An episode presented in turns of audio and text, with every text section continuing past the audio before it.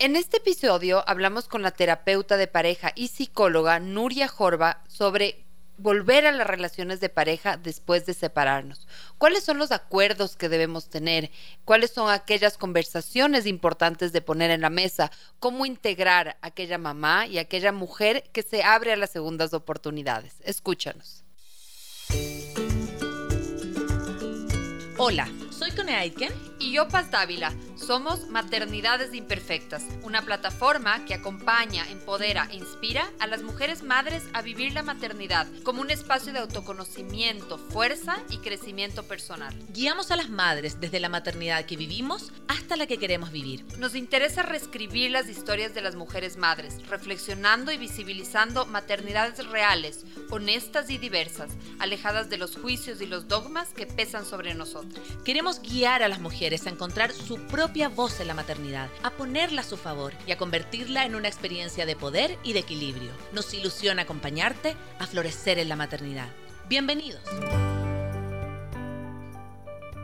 Hola a a todas que nos están escuchando. Hoy tenemos de una invitada desde Barcelona, a Nuria Jorba. Ella es psicóloga, es terapeuta de pareja, tiene un centro que justo estábamos viendo tu página en donde eh, abordas diferentes temáticas del bienestar, de la psicología, del acompañamiento. Y el día de hoy hemos decidido em, abrir un tema que nos... Eh, maternidad tiene estas dos líneas, ¿no? Tiene esta línea como más de la mamá, pero también esta línea de la mujer, ¿no es cierto? Y en este camino de la maternidad y la mujer, en este camino largo, digamos, a veces es la misma pareja, a veces ahí viene, viene y va otra pareja, y siempre vuelve se convierte como en un tema muy importante cuando tú tienes hijos, se convierte en un tema más delicado cuando tienes hijos. Entonces, queríamos hablar un poco contigo sobre estas segundas partes en el amor, cuando uno es madre, cuando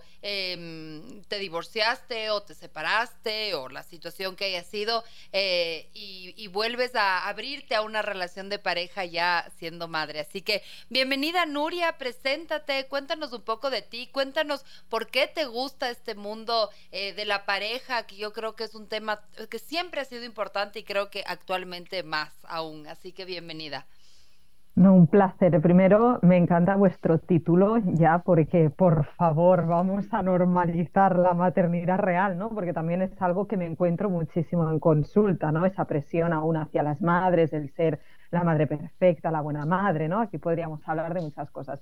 Pero hacia la pregunta que me hacíais, ¿no? Em, yo básicamente no sé desde cuándo me gustó, yo creo que desde muy pequeña sabía que quería hacer psicología y tenía muy claro que quería orientarme al mundo de la pareja y todo el mundo de la intimidad, ¿no? Y todas las emociones. Eh, yo lo recuerdo ya con 12, 13 años que ya lo decía, ¿no? Y además yo cuando empecé, porque yo abrí mi negocio pues hace 13 años, realmente hace 13 años tú hablabas de terapia de pareja o de emociones y te decían que estabas un poco loca, ¿no? Mm. Que cómo vas a tratar esto, qué pareja necesita ayuda, ¿no? Y ahora me dicen, uy, qué tema más recurrente, ¿no? Yo dije, bueno, yo es que no me dedicaba para ganar dinero, sino porque es lo que más me gustaba, ¿no? Y creo que cada vez es más necesario porque tenemos más libertades, más opciones, que esto está muy bien, pero con todas estas opciones estamos un poco perdidos. Y ya no hablemos cuando aparece el factor hijos. ¿Por qué? Porque ya no estamos hablando solo de pareja, estamos hablando de familia, de núcleo. Entonces hay esa lucha que dices, bueno, si pienso como pareja, quizá eh, quiero dejar esta relación o quiero empezar otra. Pero claro, eso conlleva un núcleo familiar nuevo mm. o romper un núcleo familiar y aquí muchas mujeres se pierden, ¿no? De, dicen, ostras, es que, ¿cuál es mi deber? Eh, tengo que mantener la pareja, puedo conocer a alguien nuevo. ¿Qué pasa si, por ejemplo, también la segunda parte es con la propia pareja anterior, es decir, volver mm. con la misma pareja, y es quizá el papá de, de, nuestro hijo. Claro, ahí se mezclan tal caos emocional que es uno de los temas realmente más recurrentes que vemos hoy en día. Sí, y me parece súper interesante partir con esto porque yo creo que es algo que voy a hablar de las mujeres más bien porque bueno, quizás tengo un sesgo de género, pero por lo menos en, en, mi, en mi, experiencia, ¿ya? Eh, yo soy también hija de papás separados, entonces mi papá se separó inmediatamente, encontró pareja, eh, pero mi mami no. Mi mamá no. Y estaba esta cosa que yo siempre le contaba a La Paz que como hija, yo nunca lo pedí, pero era como un mandato un poco de la maternidad. Esto de eh, yo estoy como por ustedes, sola por ustedes, o sea, como que me dedico a ustedes, ¿sí? Cuando yo pienso eso a la larga, siendo hijo, tampoco es algo que, que, uno buscó, digamos, como que a mí me encantaría hoy día que mi mamá tuviera una pareja y que tuviera un compañero si es que quisiera, si no, no, pero como que no, no es algo que tú como hijo le pides. Entonces, ¿qué sientes desde el mundo más como femenino que, que empiezan a aparecer una vez que te separas, como quizás estas primeras como trancas o trabas de decir, bueno, eh, me emparejo de nuevo, eh, inicio algo, soy mamá, eh, no, no, mejor no me emparejo porque soy mamá justamente. Cuéntanos un poco qué has visto en tu, en tu experiencia.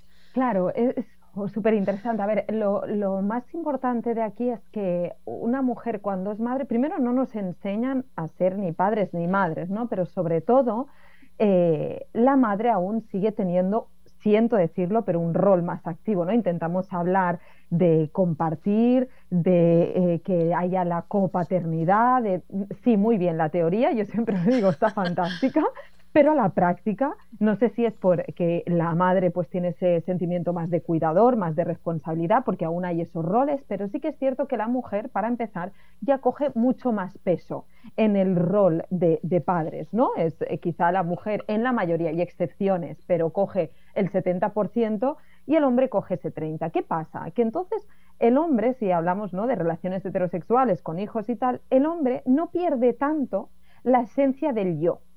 Lo que yo digo, el yo sigo siendo hombre y aparte soy padre, ¿no? Pero en la mujer, cuando es madre, también hay la gestación, el embarazo, es todo un proceso muy distinto, ¿no? Hay un posparto en el que eh, la mujer cambia, nunca vuelve a ser la misma de antes, porque ya cambia el simplemente hecho del cuerpo. El cuerpo nunca volverá. Entonces hay un duelo de dejo de ser esa mujer y voy a ser otra mujer, pero ¿qué pasa? Que no acabamos de construir la, la otra mujer, la sustituimos por dejo de ser mujer y soy madre. Entonces ahí, como no nos han enseñado este cambio, lo que ocurre es que, claro, cuando yo ahora ya tengo la etiqueta de madre y quizá me separo, ostras, para construir una nueva relación tengo que volver a recuperar ser mujer. Pero claro, encima en una separación que me siento responsable muchas veces y culpable de haberle quitado la familia idílica a mi hijo, aunque no sea mi responsabilidad y quizá me haya dejado mi pareja, pero entonces aún se incentiva más ese sentimiento de madre. Entonces aún es más difícil encontrar ese rol de mujer, ¿no? Y hay toda esa lucha interna y quizá entonces los niños se hacen mayores y quizá entonces dices, bueno, es que ahora ya no me ubico, ¿no? Ya han pasado muchos años, ya me he hecho mayor y quizá ya encontrar una pareja es difícil, ¿no? Por eso el hombre tiene esa facilidad que la mujer tiene mucha más lucha interna, al menos desde mi prisma profesional. ¿eh? Creo que eh, yo soy divorciada y a mí me pasa, más bien a veces siento como una, una polaridad. ¿sí? O sea, porque justamente tengo, o sea, mi hijo está cuatro días conmigo, tres con su papá. Y mi vida cambia mucho los cuatro días que estoy con mi hijo y los tres días que estoy sin mi. Entonces es como, eh, y yo soy las dos, o sea, digo, esta, esta semana por un tema particular mi hijo está con, con su papá porque es el cumpleaños de su abuelo y ayer vinieron los amigos a la casa y era San Valentín y todos los amigos solteros y hicimos una cena y es como, sí, y, está bien, pero por otra parte mañana voy a estar con mi hijo levantándome a las 6 de la mañana a hacerle la comida y llevarle al colegio y eso también soy yo, entonces a mí lo que me pasa es que siento eh, a veces como como, más que perder, es como siento mucha dualidad entre estos dos papeles.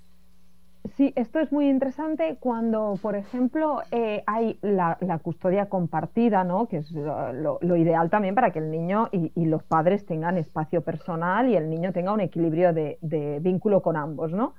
Eh, ¿Qué pasa? Que aparece mucho esto. Ya sí que, se, sí que se añade el rol mujer, hay más facilidad, porque si no tengo toda la carga, si la repartimos y tal, sí que hay facilidad de añadir ese rol mujer, pero ese rol mujer no se sabe mezclar ni acoplar con el rol madre. Es esta dualidad que tú dices. Entonces, ¿qué pasa? Que si yo construyo una relación, sí o sí también se tiene que implicar tarde o temprano. Lo habitual es en la vida del niño, ¿no? Y, y entonces, ¿qué pasa? Que dices, uy, pero no, quizá mi pareja la meto en el hueco mujer porque en el hueco madre aquí es algo raro que entre esa nueva relación, ¿no? Y también el miedo a hacer daño a la criatura, entonces, de, de, que se involucre, de que algo no vaya bien, porque también tenemos miedo a que los niños sufran por nuevas relaciones, ¿no? Entonces, algo que es muy interesante es de qué manera yo, estando con mi hijo, puedo generar momentos mujer. Y esto es difícil de decir, oye, ¿por qué siempre separamos y decimos, bueno, cuando no tenga el niño me voy a comprar ese vestido que necesito. Cuando no tenga el niño aprovecho para quedar con mis amigos solteros. cuando no tenga el niño, exacto. Decir, no, mira, con mi hijo, con mi hija me voy a comprar el vestido y no pasa nada.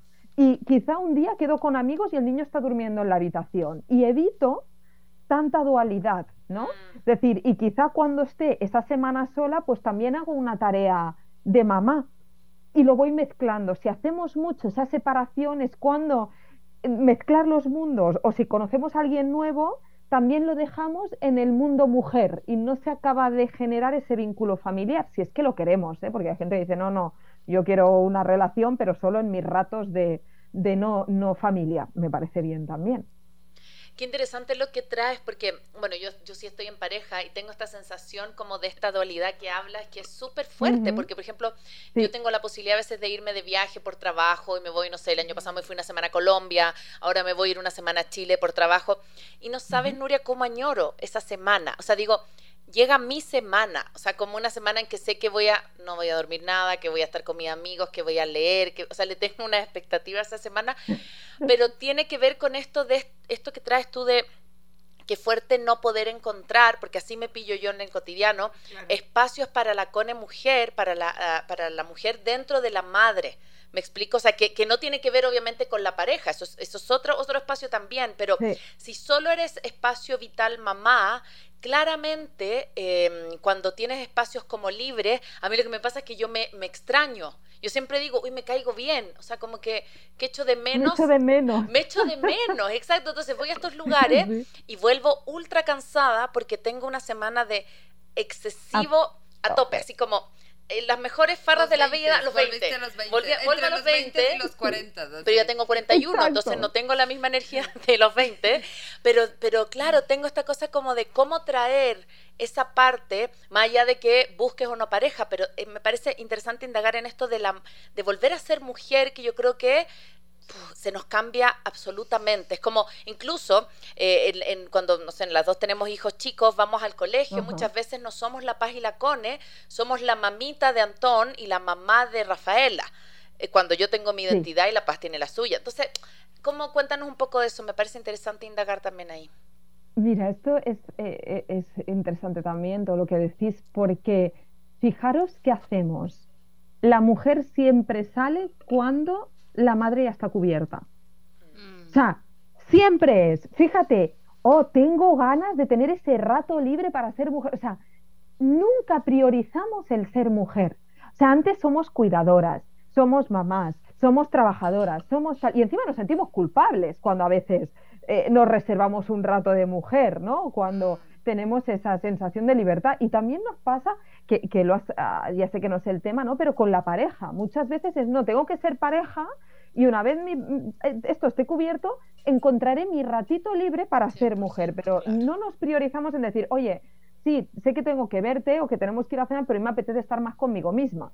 Mm. Nos cuesta mucho priorizarnos, entonces el trabajo para poder, aparte, vincular, eh, mezclar todas las áreas y sentirnos más completas y no tanto disociadas, es de qué manera priorizamos el ser mujer, porque siempre está en último lugar. ¿Qué está pasando ahí? Mm.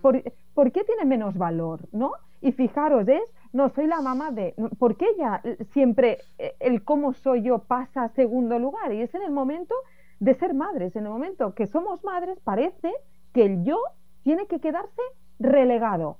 Entonces, ahí está el trabajo personal, de decir, vale, en mi día a día, ¿en qué momento pienso yo como mujer? ¿En qué momento me reservo para mí? ¿Ha habido un equilibrio? he sabido decir no a veces a obligaciones, a tareas de mamá, tal, para estar un rato tranquila o poder leer o poder hacer. No, siempre es cuando todo esté hecho, ¿no? Los platos, la casa, no sé qué, el niño dormido, entonces entro yo. O el fin de semana libre, cuando ya todo y lo dejo todo, los tuppers organizados, no sé qué, no sé. Y entonces me permito ser mujer, ¿no? Siempre es como el añadido y ahí está el problema. El problema es que no le damos la misma importancia, creemos que no tiene el mismo derecho ni el mismo valor, entonces, claro, siempre quedará como en segundo plano y aparecerá cuando el resto ya esté cerrado. Entonces también fomenta esa disociación, ¿no? Mm, entonces, ¿nos mostramos mujeres en, nuestro día a día, en nuestras áreas? Mm. A veces no. Y como tú dices, o sea, es con los hijos y con la pareja, que a veces puede ser incluso como más impositivo, ¿no? O sea, puede, puede ser hasta más complejo de alguna manera. Eh, Nuria, quisiera, bueno, eh, yo eh, estoy como, tengo un círculo de mamás que nos hemos separado y ahí siempre sale esta pregunta como, eh, de lado y lado, ¿no? O sea, ¿cuándo es el momento? Que yo sé que no hay una respuesta concreta, pero me gustaría reflexionar contigo. Y es como siempre eh, eh, sale como, ¿cuándo es el momento de, de, abrirte una nueva pareja? O pasa que la expareja ya está con otra persona y siempre hay esto, es que es muy pronto, es que, o sea, siempre hay esta cuestión con el tiempo, o sea, es como, o es muy pronto, o, o, ya deberías, o, o y, bueno, cuando le metes al elemento hijo, es como, siempre, siempre hay una cuestión como de medir el tiempo, cuándo es mm. lo correcto, tanto para mí como para que yo acepte la nueva pareja de mi, de mi expareja. Mm. ¿Cómo, ¿Cómo ves esto?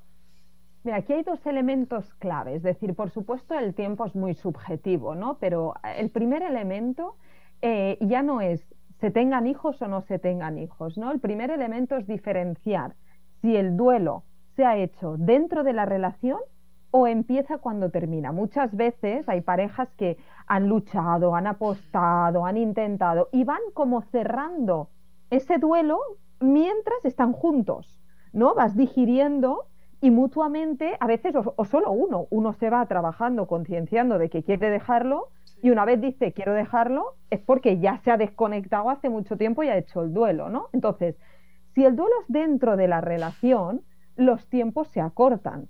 Si hay un shock emocional que se le llama, que es, no, de repente nos separamos o aparece una infidelidad y lo dejamos, o me dejas porque no me lo esperaba, ahí hay una necesidad de duelo. Entonces, el duelo se recomienda, si no ha ocurrido durante la relación, se recomienda un año de transición, un duelo bien hecho, lo único que somos la sociedad impaciente, entonces eh, queremos todo ya, ¿no? Pero si, por ejemplo, el duelo ha ocurrido, y ahora voy con el otro factor, ha ocurrido dentro de la relación, se recomienda entre tres y seis meses de recolocar la vida, porque hay un factor de recolocar tu vida, de separación, de vivienda, de economía, de, custodia, si hay niños, etcétera, ¿no? Y si el duelo no ha ocurrido dentro de la relación, entonces se recomienda un año, seis meses para hacer el duelo y seis meses de recolocarte a nivel vital, ¿no? Entonces, eso es lo que se recomienda, pero hay otro factor, que también es cómo el niño o la niña lo viven, porque hay niños que hacen una aceptación muy buena de la ruptura, de la separación y no hay ningún problema, y hay niños que se resienten mucho o que les cuesta digerir esa separación.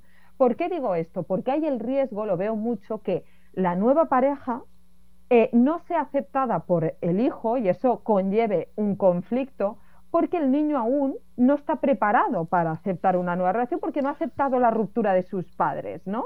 Mm. Si, por ejemplo, ha habido, porque puede ser la ruptura de otra pareja, ¿eh? pero si es la de los padres, hay que valorar esto, porque si no puede pasar que el niño crea que la nueva pareja es el detonante a que sus padres, sus padres no puedan volver a estar mm. juntos, porque es como, si tú ya te metes en medio, entonces sí que ya no hay opción, porque hay muchos niños que siempre creen que aún hay opción de volver, que quizá eh, si no tienen digerido el son mis padres y ya no son pareja, entonces hay que, hay que esperar y valorar la evolución del propio niño. Pero normalmente, si pasa un año, seis meses en, el que ya te has recolocado, significa que estás eligiendo una pareja desde el deseo, no desde la necesidad, porque a veces la elegimos para tapar cosas que nos están costando gestionar, ¿no? Entonces, por eso se recomienda, si se ha hecho el duelo, seis meses para recolocarte y saber elegir una buena pareja y un año si tienes que hacer el duelo y recolocarte. Y ver si en este tiempo el niño también o la niña hacen esa digestión o el propio niño necesita más tiempo. Y siempre hago una recomendación, que desde que conoces a alguien hasta que se lo presentas al, a la criatura, yo siempre recomiendo que pasen seis meses para ver si realmente esa relación es sólida, estable y que no también descoloquemos a los niños de ahora me vinculo con este, ahora me lo quitas, ahora me vinculo con esta, ahora me lo quitas, ¿no? Que eso también son duelos para los niños. Eh, mm, nuevamente estamos aquí con la terapeuta de pareja, psicóloga Nuria Jorba, hablando sobre volver a las relaciones de pareja luego de, separarse. Y hablábamos eh, fuera del aire de dos cosas que me parecen muy importantes. La primera es justamente esta, no sé si en España sea así, pero aquí cuando, cuando uno se divorcia y vuelves a tener una, otra pareja, es como que eh, usan un término como ya reconstruyó su vida, como, como reconstruir, ¿no? Que a mí me parece tremendo, porque más esa reconstrucción solo es si te vuelves a casar. O sea, es como, puedes estar bien, pero si no te volviste a casar, no reconstruiste tu vida. Entonces, es, es un término como, como muy es, triste, ¿no? Es como que la única manera que tienes de ah. reconstruir tu vida es volverte a casar, básicamente estar casada. Y también hablábamos de este otro término que Nuria ya nos va a contar del padrastro, ¿no? O sea, que es como, eh, es una, eso, de los cuentos de, o sea, que siempre es malo el padrastro, eh, y, de alguna manera como, eh, también es un término, yo tengo un padrastro al cual le adoro, que es como mi papá, y no le hace justicia esa palabra padrastro, ¿no? Entonces, cuéntanos un poco, justamente como tomando estos dos, como usando la lingüística, usando los términos, ¿qué, cómo, ¿cómo ves esas ideas actualmente? ¿Cómo se están transformando? ¿Cómo, cómo abordarlas como desde un punto de vista de, del bienestar, de la realidad, de lo que, de, de la vida, ¿no? De, de, la, de, de la libertad también. Sí, creo que esto es, es muy interesante porque a veces eh, le damos poco valor a las palabras y cada palabra nos hace generar un sentimiento, una emoción, ¿no? Es decir, hablamos de la palabra pastel y todo se nos pone la boca agua, ¿no? Entonces, parece tontería, pero cada concepto dice algo, ¿no? Entonces, sí que está muy asociado o ha estado asociado a día de hoy con etiquetas muy negativas, ¿no? Como algo malo. Y, lo primero que decías, ¿no? De eh, has reconstruido tu vida, dices, bueno, es que también una pareja que quizás se separa, no está casada y no tiene hijos, no se le dice ya has reconstruido tu vida, se encontrado una nueva relación. Entonces, ¿por qué tiene que ser diferente, ¿no? Es decir, antes se hablaba mucho aquí en España también de parejas reconstituidas y, y se cuestionó mucho porque dijo, no, no estoy reconstruyendo lo que se ha roto se ha terminado y no es que se haya roto, ha sido una etapa, ¿no? Y lo que estoy haciendo es construir algo nuevo, no reconstruir nada. Es como si separarnos con hijos o con, o con haberte casado significa que has roto algo importante. No, has terminado algo que se tenía que terminar. Entonces se empezó a valorar mucho y se encontró, aquí se está empezando a usar, el concepto de pareja por afinidad. Es decir, afinidad significa por cercanía, por vínculo, ¿no? Y entonces esto se le llama la pareja afín, ¿no? Yo tengo una pareja afín por afinidad, por acercamiento, por vínculo. Y se ha trasladado, se ha hecho una propuesta que está empezando a, dar resultado, de también que se trasladara padres, madres y hermanos. Es decir, poder decir, tengo un padre afín, un padre por afinidad, por cercanía, una madre afín, que no es de sangre, pero es por afinidad, o hermanos afines, ¿no? O primos afines también, ¿no? Entonces, esto es un concepto neutro hasta positivo, afinidad, cercanía, vínculo, y esto también nos da la posibilidad de decir, oye, mira, yo tengo una madre afín y tengo a mi madre, ¿no? Y entonces no tengo por qué, porque quizá a veces la madre afín ha hecho un papel de madre, si nos han cogido desde muy pequeñitos. Claro, y ha hecho un papel de madre. O sea, vamos a quitarle también ese peso a la genética, a la biología, que también el vínculo y la parte social tiene mucho valor, ¿no? Y realmente eh, escuché yo un niño que decía, bueno, es que esta es mi muffin, ¿no? La, abreviación de madre por afinidad.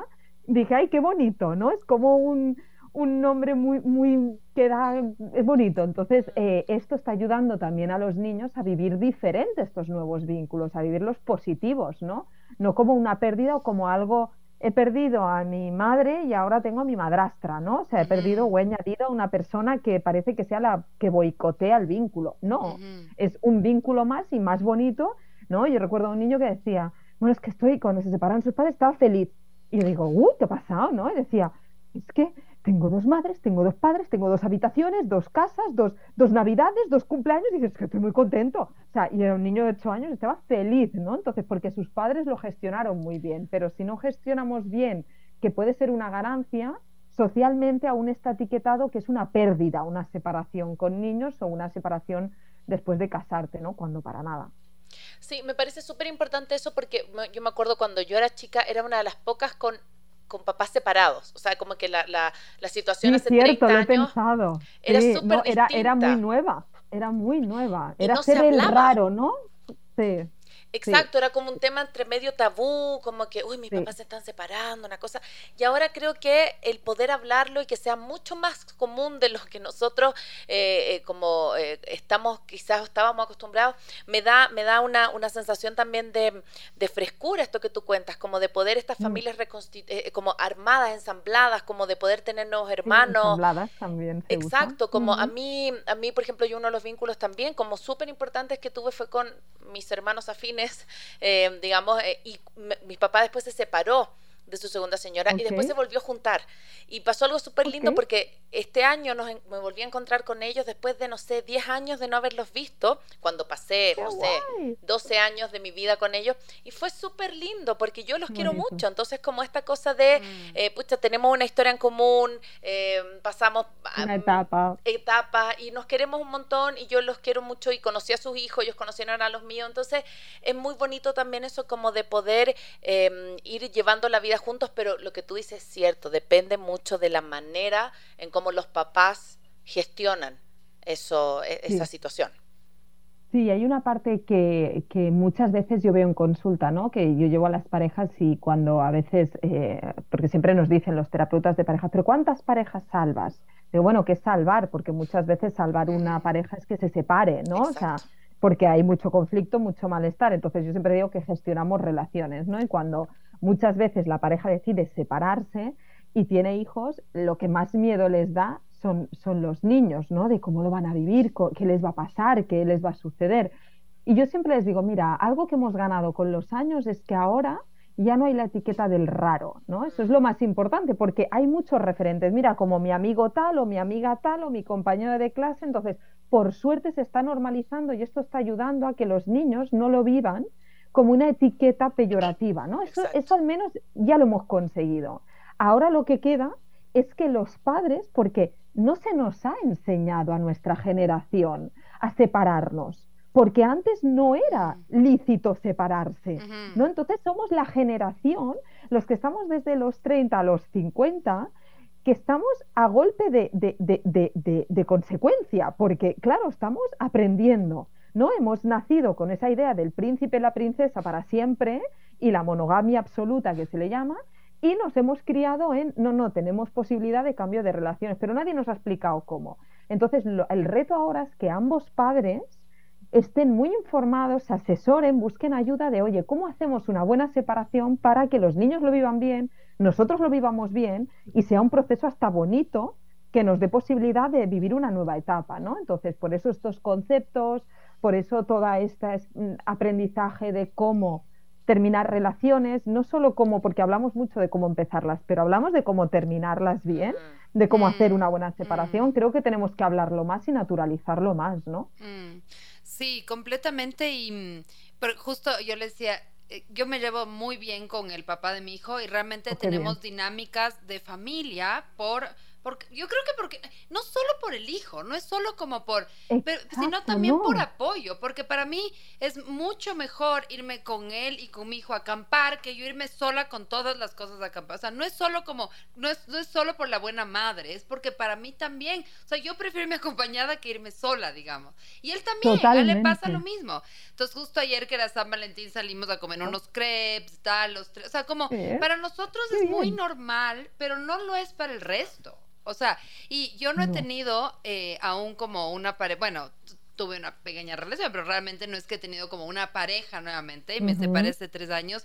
Eh, entonces, como esto me funciona ahorita, pero pienso en un contexto de una nueva pareja y digo, no, eh, como que me estoy adelantando, ¿no? Pero digo, ¿qué tanto voy a poder continuar con esto? Porque también, y un poco por ahí va mi pregunta, es, es este tema como de volver a encontrar una segunda pareja cuando eres mamá es es, mm, es todo un tema, es complejo, eh, porque te topas con gente que no son papás todavía, que les cuesta tu maternidad y que están en su derecho que les cueste tu maternidad, o que vienen con, o sea, quiero decir, es como, sí hay como un ensamblaje en donde hay muchas piezas que, que, que, poner, digamos, mm. y que no es fácil, y que hay esposos y hay esposas, y, o no hay hijos. Entonces, cuéntanos un poco como, no sé, un poco desde tu experiencia, o sea, ¿cómo, este, cómo poder navegar este proceso sin tanta confusión? Pues ah, muchas cosas, ¿no? Porque has dicho muchísimas cosas interesantes. A ver, la, primera, y es, es muy importante diferenciar pareja de familia. Y eso es lo primero que no hacemos, ¿vale? Entonces, importantísimo. Si sabemos diferenciar pareja de familia, sabremos mantener la familia, es decir, ¿por qué no? Disfrutaremos los tres pudiendo celebrar mi cumpleaños o el cumpleaños del niño con facilidad, sin tener que complicarnos a te toca a ti o lo dividimos o no te puedo ni ver o el niño no se le puede decir tal, ¿no? Entonces, eso es maravilloso. Y algo muy importante es que cuando, hacemos, cuando conocemos a alguien, a veces nos da miedo ser muy directos, ¿no? Pero yo pienso que hay que, que, serlo, ¿no? Yo a veces veo también, ahora voy a poner un cambio de tema momentáneo, ¿no? Mujeres que quieren ser madres y están intentando conocer a alguien, ¿no? Digo, bueno, pero pregunta a la primera cita si quieres ser padre. Uh, ¿cómo lo voy a preguntar? Digo, ¿por qué no? ¿Por qué le tenemos miedo a esto? Pues es lo mismo. Yo conozco a alguien y lo primero que tengo que poner encima de la mesa es, uno, yo tengo vínculo familiar con mi expareja, es decir, tengo una familia y eso no lo voy a cambiar, es decir, se tiene que poner de, puedo adaptarlo, pero no lo voy a perder, es decir, si yo tengo que ceder a esto, esa relación ya no es saludable porque ya estoy eliminando cosas de mi vida para que esa pareja pueda entrar en mi vida y eso no es saludable porque tarde o temprano saldrá como una queja, una rabia, un odio, algo ahí de yo por ti dejé esto y esto ya no será saludable. Entonces, oye, que sepas que yo me llevo así con mi ex, que tenemos esta relación y, y ya te lo digo por si lo aceptas o no, y tengo un hijo con el que tengo estos horarios, estas implicaciones y tal. Si tú eres padre, oye, quizá me puedes entender más, si no, pero respetas esto y mi manera de entender la maternidad, la familia, tal, entonces perfecto. Pero creo que esto es muy importante, ¿no? Mm. Entonces, algo muy interesante es intentar buscar personas que estén en el mismo momento vital que nosotros o entiendan. Yo creo que esto es lo más yo, yo no digo, hay parejas que veo, digo, no, es que no es que no funcionen, es que se han encontrado momentos vitales diferentes. Yo creo que lo más importante para encajar con alguien es el momento vital, entender la vida del mismo modo, con los mismos valores, con las mismas necesidades, ¿no? No tanto si eh, a ti te gusta viajar o a mí no me gusta, sino mm. esto se puede llegar a acuerdos. El tema es, ¿entiendes también eh, la maternidad o la paternidad? ¿Sí? Porque quizá entenderse con alguien que no tiene hijos puede ser mucho más complejo porque siempre será la persona que tiene hijos la que tiene que decir, no, hoy no puedo quedar, o perdona, te tengo que cambiar porque tengo el niño enfermo, o tal, y siempre se va a sentir como la responsable de no dar lo mismo, o lo otro va a exigir. Entonces, es lo más interesante, no digo que sea fácil, pero es intentar encontrar a alguien que entienda la maternidad o la paternidad del mismo modo y que también entienda que la familia tiene que seguir por mucho que se termine la, relación de pareja. Si no, será muy difícil, ¿no? Entonces, a veces es mejor decir, si no encaja, no lo inicio, o, lo inicio pero en modo divertido, que no mm, intentar luchar contra unos valores o una manera, o convencer al otro de que te entienda. Si hay que convencer, no funcionará. Mm, mm, es difícil, ¿eh? es difícil. No, no, no estamos en un momento vital fácil socialmente en general de tantas variables, pero creo que hay que ser muy consecuente y muy honesto y no pasarlo por delante. Creo que es el tema cuando se es madre o se es padre también, el tema prioritario en una relación es, oye, yo ya tengo un hijo, tengo una mm. expareja con la que tengo buena relación y soy yo, esto ya soy yo, ya no soy yo sola. Vengo con toda esta situación vital. ¿La sabrá gestionar o no? Si es un no, pues entonces no pasa nada, pero hay que ser consecuente, creo. Y, también, digamos, del que yo tenga como esta relación con el padre de mi hijo, ha sido toda una construcción. O sea, esto no es que... Trabajazo. O sea, es un trabajazo que no es que, o sea, como esto me ha costado, no sabes lo que me ha costado. Exacto, entonces, ahora lo perdemos por unos inicios que no sabemos cómo irá y tú vas a deconstruir tu vida para poder construir, no, ah, tiene que ser yo soy esta, yo entiendo la vida así, si te gusto tal cual entiendo la vida, genial, si no, no nos vamos a entender, pero la mujer siempre estamos un poco con la culpabilidad de, mm. bueno, pues dejo esto, bueno, pues me adapto, bueno, pues... Y, y, porque extendemos e, ese exceso de empatía, de adaptación, de mm. cuidar.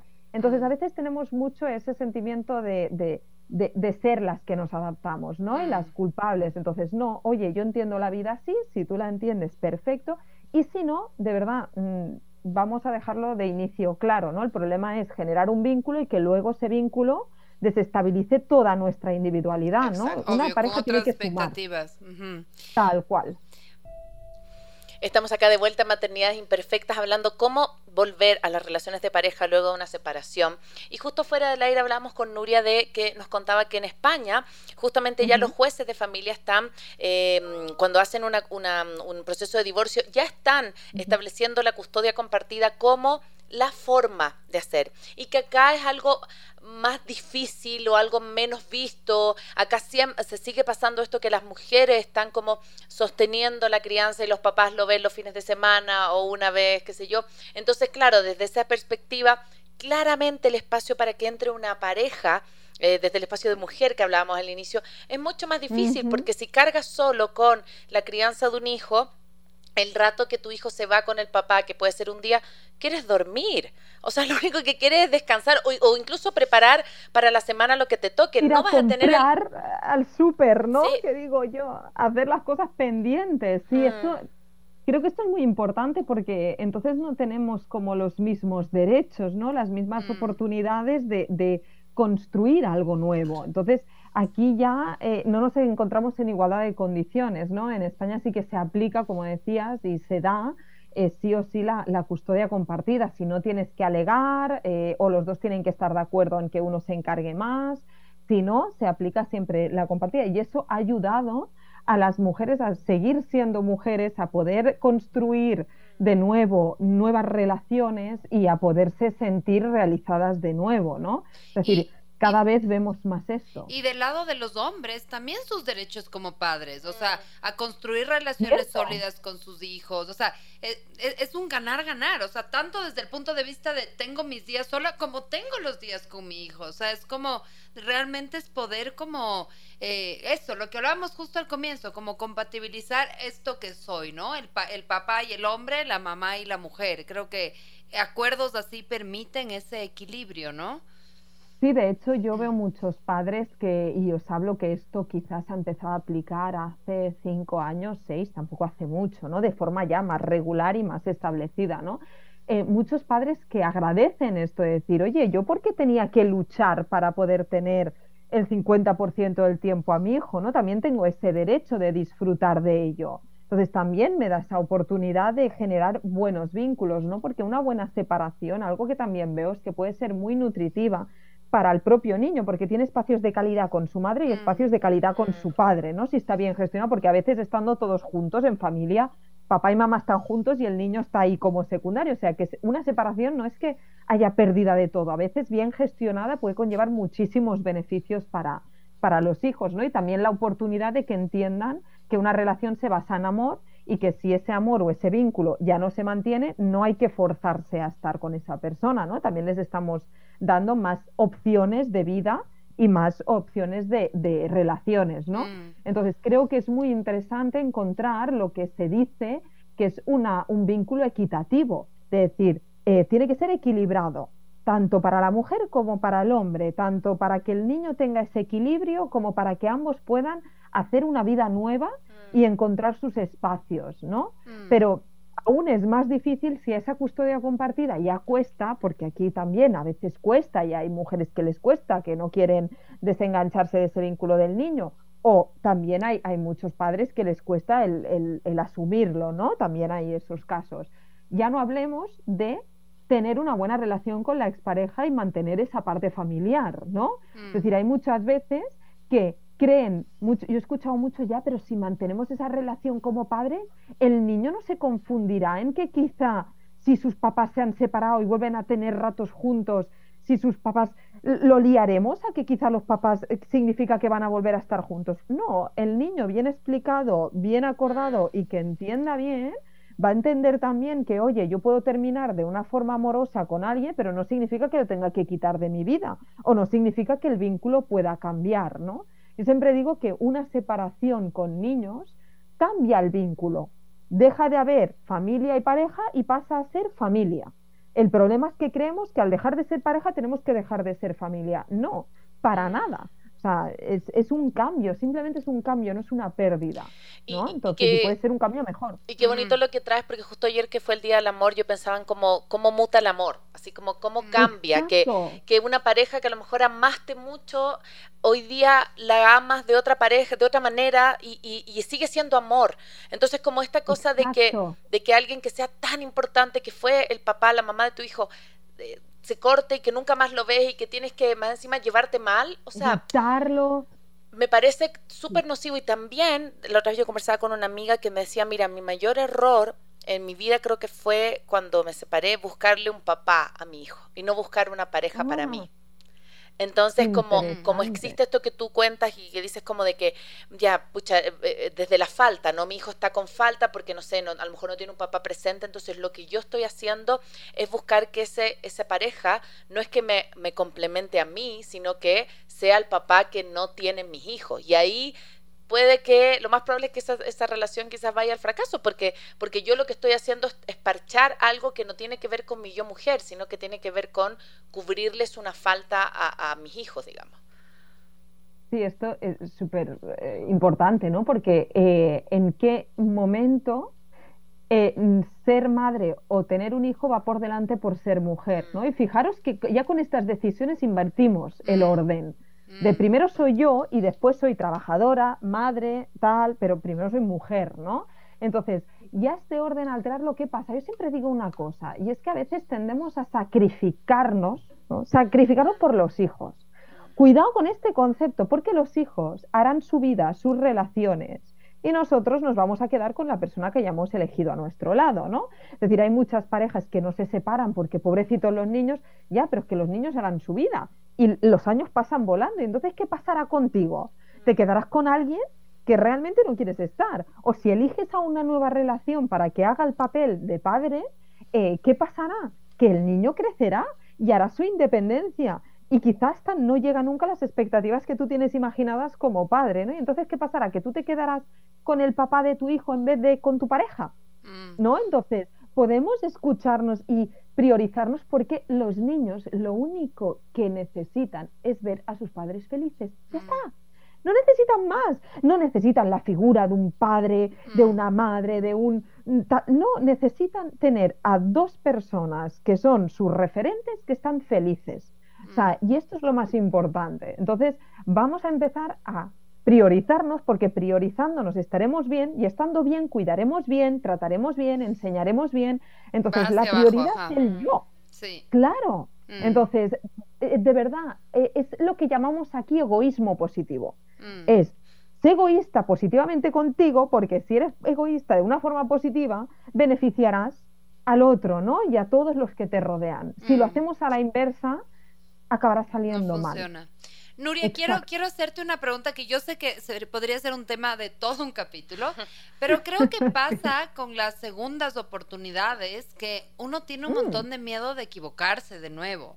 Tienes miedo de repetir el patrón, tienes eh, eh, miedo, yo por ejemplo digo, yo no sé si me podría volver a casar, o sea, como volver a hacer, como, pero no porque no podría volverme a casar, sino porque tendría miedo a volverme a divorciar, soy súper honesto, o sea, casarme, me, pero como este miedo de, de, que me vuelva a pasar, o este miedo de volver a, elegir mal, ¿no? Es como, sí, creo que hay, hay este fantasma, digamos, de, hacia las segundas eh, eh, eh, oportunidades, que es, es complejo manejarlo, sobre todo cuando hay un divorcio, que bien o mal es un duelo, ¿no es cierto? O sea, quiero decir, sobre todo cuando hubo un proceso donde hubo dolor. Mm. ¿Qué nos puedes decir como sobre este, sí, como sobre este miedo que, que hay de, de fallar en esta segunda oportunidad? Mira, eh, y creo que es muy interesante también diferenciar segundas oportunidades, ¿no? Es decir, es una segunda oportunidad con alguien nuevo o con la misma persona. Porque quizás lo queremos, nos separamos y queremos volverlo a intentar con la misma persona, ¿no? Que también es ostras, ostras, a ver si vuelve a ir mal, ¿no? Y es, Y a veces hasta para el propio niño, quizá imaginemos que es el padre o la madre, decir, ostras, darle como una segunda oportunidad y luego volver a, a separarnos es como un doble duelo, ¿no? Yo siempre digo que para cualquier segunda oportunidad, sea con la misma persona, con una persona nueva, tiene que haber una sola cosa y es un aprendizaje. Mm. Nunca podremos asegurarnos de que nos vaya bien o nos vaya mal, o qué es que vaya bien o que vaya mm. mal, ¿no? Porque a veces que vaya bien puede ser que dure un tiempo y se termine, no tiene por qué ser. Eh, siempre creemos que solo va bien cuando es algo eterno, ¿no? O hasta mm. la vejez. Lo tenemos aún muy asociado en ese príncipe y princesa, ¿no? Entonces, lo primero es, si yo he hecho un aprendizaje, significa que yo tengo herramientas nuevas y que sí o sí voy a elegir diferente, voy a actuar diferente porque ya no soy la misma, porque he aprendido. Si no he hecho un aprendizaje emocional, entonces sí que tengo el riesgo de repetir el mismo patrón. Y sobre todo, tener claro una cosa, que solo depende de nosotros el 50%. ¿Por qué? Mm. Porque tenemos otra persona que no podemos decidir, ni controlar, ni saber qué va a pasar, ¿no? Porque nosotros lo podemos hacer desde nuestra perspectiva todo lo mejor que sabemos, pero resulta que no va bien porque la otra persona tiene algún conflicto, algún duelo, alguna cosa no resuelta y acaba yendo mal. ¿No? Entonces, lo único que tenemos que pensar es, vale, yo he aprendido de esa experiencia, sí, que he sacado? Y a veces hasta escribirlo. Esto, esto, esto, esto. Vale, pues oye, no soy la misma y por tanto no voy a reproducir los mismos, para decirlo, errores o hábitos, ¿no? Porque mm. tampoco son errores. Entonces, no voy a hacer lo mismo, las mismas conductas. Ok, y hay el miedo al, dolor. Vale, ¿lo he sabido superar? Sí, esta es la única parte que depende de mí. Si lo he sabido superar, oye, mm. esta lo sabré superar aún mejor. Entonces, mm, venga, a vivir. Tenemos que aceptar que la vida hay dolor y saber no tanto evitarlo, sino saberlo gestionar. Entonces, eso es lo importante, saber aprender de, la, de las experiencias de relaciones y aprender a saber gestionar el dolor. Estas dos cosas, si las sabemos hacer, son las que dependen de nosotros y con esto podemos tirar. Mm. Uy, qué interesante capítulo, de verdad que, estoy súper como conmovida también de todo lo que hemos em, podido mm. sacar de un tema que yo creo que no se habla mm. mucho, ¿no? Como esto de mm. volver, volver a creer en, el amor y volver a creer sobre todo en tu amor propio, ¿no? Nosotros siempre terminamos también, eh, Nuria, con, tres ideas fuerza y, quiero partir con, una que, tú dijiste al inicio, ¿no? Como de esto de, que nos cuesta priorizar el ser mujer que está para nosotros mm. mejor eh, o más bien visto, incluso para nuestra, nuestra psique, el priorizar ser mamá, el priorizar estar para el otro, el priorizar eh, que primero hago todo y que cuando las guaguas se duerman, ahí me dedico a mí. Entonces, haya o no haya una segunda pareja, esté o no esté yo también en pareja, me parece que es una bonita invitación a, poder volver a mirarnos como mujeres, más allá del rol materno que estemos desempeñando o el rol profesional o, el rol que estemos haciendo. Entonces, eso me, queda como una, como una super invitación. Eh, Nuria, ¿con qué te quedas de este capítulo? ¿Con cuál es para ti como esa idea fuerza con, con qué te quedas del capítulo de hoy? Para mí la idea fuerza más importante es que no hay eh, como una, un momento o una experiencia adecuada o un, eh, una relación principal. Siempre creemos que si tenemos un hijo con alguien es como la relación principal o si nos separamos las siguientes relaciones son secundarias. Mm. Yo creo que lo más importante de todo, mi idea es cada momento vital es diferente y es único y mm. tiene el mismo valor y la misma prioridad que el anterior, porque a veces cuando somos madres y nos separamos y damos nuevas relaciones, creemos que esa nueva relación es como más chiquitita, tiene que tener menos lugar, es menos importante, hay que dejarla en segundo lugar, ¿no? Entonces yo creo que lo más importante es decir, oye, la, la vida son etapas, cada etapa está bien y cualquier cambio, cualquier nueva relación, lo que sea, es una nueva experiencia, no es ni menos ni más que la anterior. Mm, mm, mm. Em, yo me, bueno, primero te quiero agradecer por este capítulo, hasta lo he sentido de alguna manera como una terapia. Muchas gracias, de verdad. Eh, hay, muchas cosas eh, como valiosas, importantes. Eh, que, que, has dicho y me gustó mucho esto esta cuestión del inicio de como unir los dos mundos, ¿no?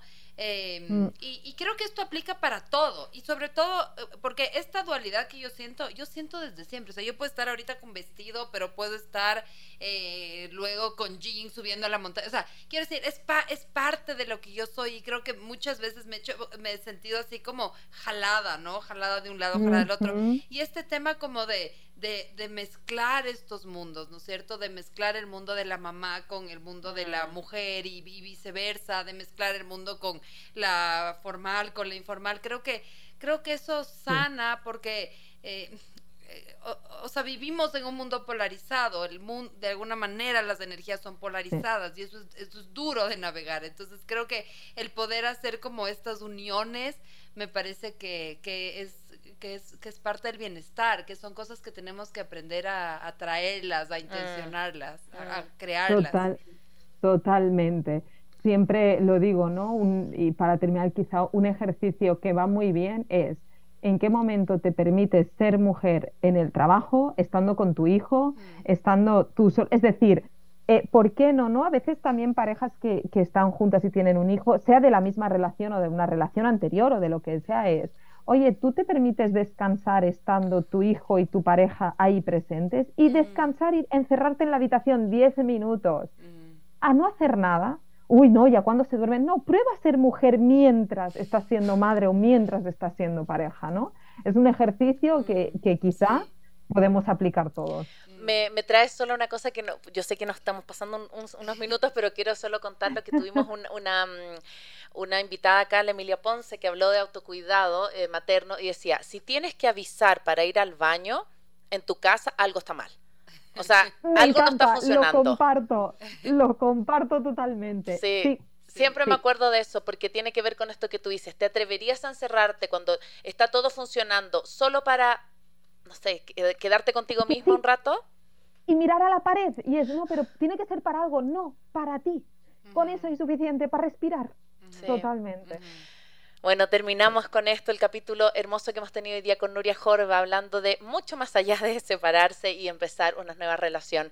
Recuerden que este capítulo va a estar pronto disponible en iTunes y en Spotify y el día domingo vamos a tener el reprise a las 12 del mediodía. Muchas gracias, Nuria, por habernos acompañado el día de hoy. Un placer compartir esta charla. Gracias a vosotras. Gracias. Chao, chao. Nos vemos. Adiós. Chao. Soy Cone Aitken. Y yo, Paz Dávila. Gracias por regalarte este tiempo de autocuidado y crecimiento. Si quieres escuchar más capítulos y contenidos sobre maternidad y crianza, no olvides de encontrar nuestro podcast en iTunes y Spotify. Y a través de Radio Sucesos todos los domingos a las 12 del mediodía. Te esperamos.